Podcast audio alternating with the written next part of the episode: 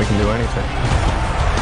We're here to restore justice to the Wrestling Federation that our father built with his own two hands. The hands that were passed down to us.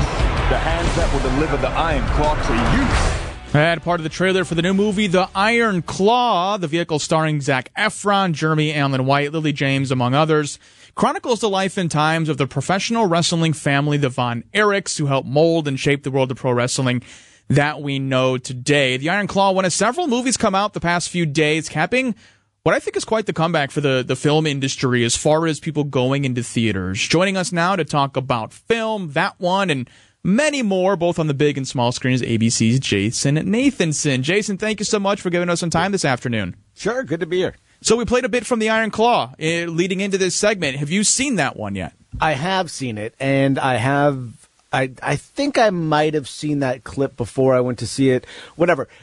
Completely misleading. I thought I was going in to see some like wrestling romp with Zac Efron and Jeremy Allen White from The Bear, and they were going to be wrestling around, and you know a lot of that you know machismo and stuff like that. And that stuff is in there, but this is a real heavy drama, much more than I think the trailer and everything lets on.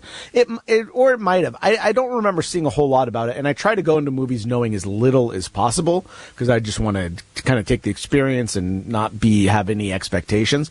Uh, but the Iron Claw was so much heavier than I thought it was going to be.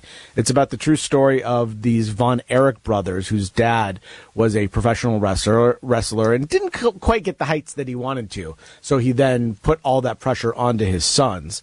And you kind of watch how that unfolds in the family. So just know going in if you're going to see it's very well done. Zac Efron is very, very probably one of his best dramatic roles.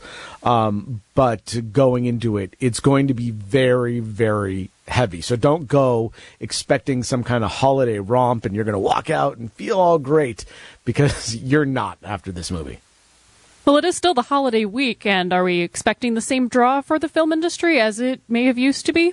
Well, no, it's been kind of a weak week um, at the box office so far. We had a little bit of a bright spot on Monday when The Color Purple was released, and that was the second highest Christmas Day release of all time, not adjusted for inflation, but things have kind of dropped off since then.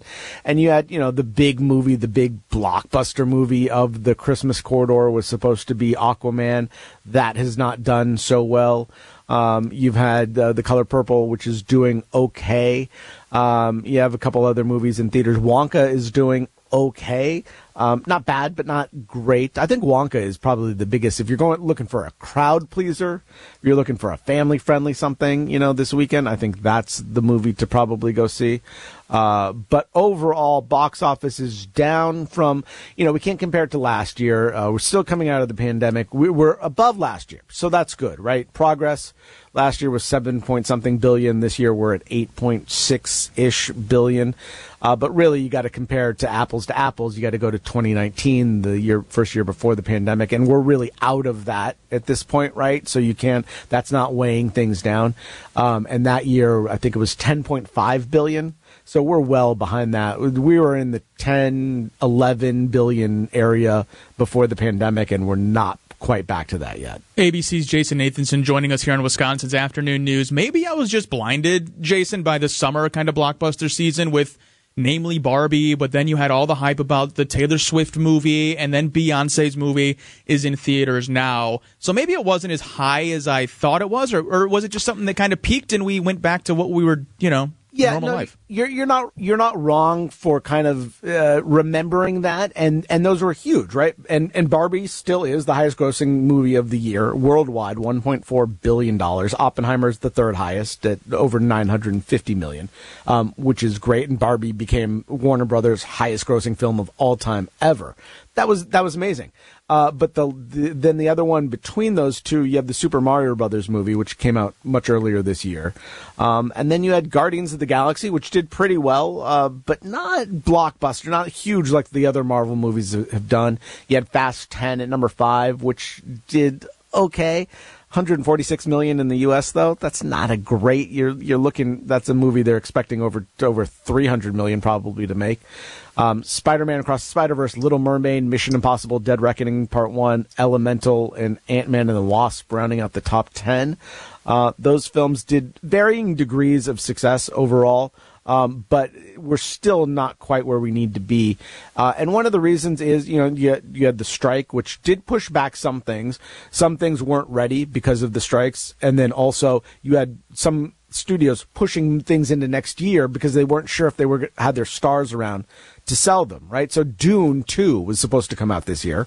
That would have been a big box office draw. The first one certainly was. That's been pushed to March, so we don't have that as part of this year's totals. And you're also coming out of the pandemic when it comes to movies.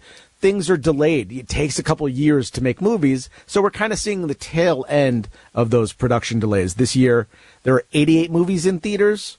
2019, there were 108 movies, so 20 more movies in theaters. And Jason, I will let you go after this one, and I'm sure I'm far from the only person to ask you this, given your, your title and your expertise here, but someone's asking you what they have to watch this long holiday weekend. TV, movie, new, old. What's your recommendation? Your not on top three, maybe. Okay, so top three for the year. If you haven't seen those, um, I would say uh, Oppenheimer is my number one for the year. Uh, but chances are you've already seen that. If you haven't gotten around to Oppenheimer, I don't know what you were waiting for. Everybody was telling you that it was really good.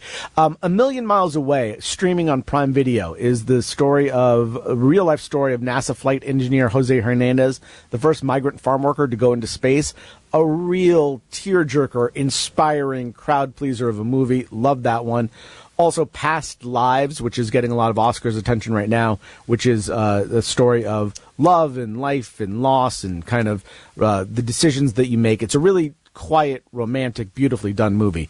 On TV, uh, in terms of shows, The Last of Us was my favorite show, new show of the year. A Small Light, which was a miniseries about the people who helped hide Anne Frank, was really, really good.